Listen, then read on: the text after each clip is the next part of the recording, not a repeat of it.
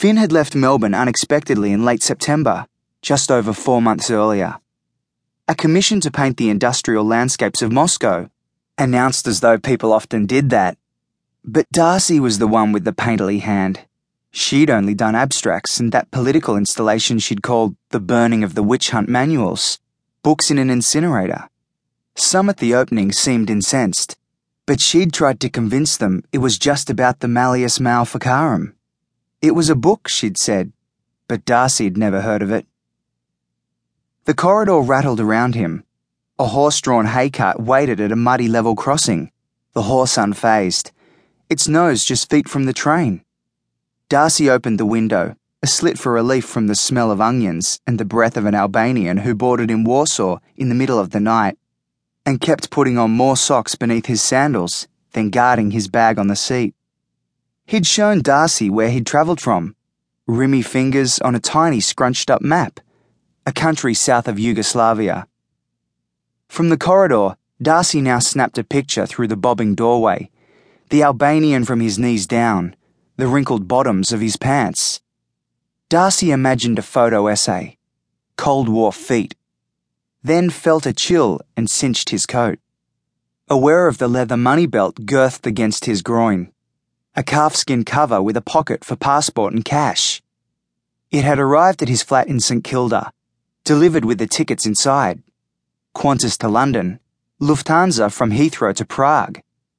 Fin had kept phoning him, asked if he'd received his birthday present, but she knew he wasn't born in December. There was no card. Why the money belt? he'd asked. Just bring it with you, she'd told him through the echo an insistence in her voice. Don't have me packing treats, he'd said. It was their nickname for hallucinogens, but there was no special sleeve in it, no space for anything secret. Trust me, she'd told him.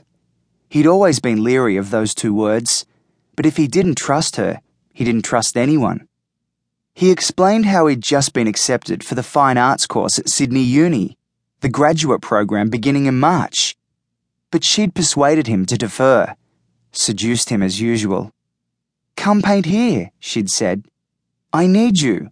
We'll have fun. Then she'd hung up. And Darcy knew he would go as much as he knew he shouldn't. He'd been plotting his escape since he was nine, and there in his hands was a free ticket out to a place without the new gay cancer, with barely a capitalist, barely an Australian. A place you weren't supposed to go where there would be unfamiliar vistas to paint. Tramontane. Was that the word? And anyway, for Fin, he would have gone anywhere. The train slipped into a tunnel, and Darcy glimpsed himself in the window, his epicene features checkered by the blur of stones that passed in the dark. Don't be paranoid, or even inconspicuous, she'd said. It only works against you. Spike your hair and be yourself. His hair had grown in fair already, no dark streaks from where she'd dyed it. His pierced nostril healed over since she'd been gone. She'd taken him to Brunswick Street to have his nose pierced while they were still at Monash Uni. The day she announced she'd changed her name to Dobrolubova by statutory declaration, so their names were suddenly different. The surname of some dead Russian intellectual, she'd told him, while Darcy was who he'd always been. But now, on this train panting north through the white flurried snow, he couldn't wait to be back in her orbit. That sense of entitlement that came with their parallel youth and allure. How they looked oddly alike, and how, together, they moved through the world with a false imperviousness, gliding on tracks of their own. She'd advised him to carry something obvious for the guards to confiscate. It's good to be naive, she'd said. At the Soviet border, an inspector tore up Darcy's Newsweek with Reagan on the cover. But they also took his Turgenev, sketches from a hunter's album. It made him more nervous than he'd imagined. He thought they'd be pleased he was reading a Russian, but English was as foreign to that inspector as the Cyrillic signs thrumming by on the railway platforms were to Darcy.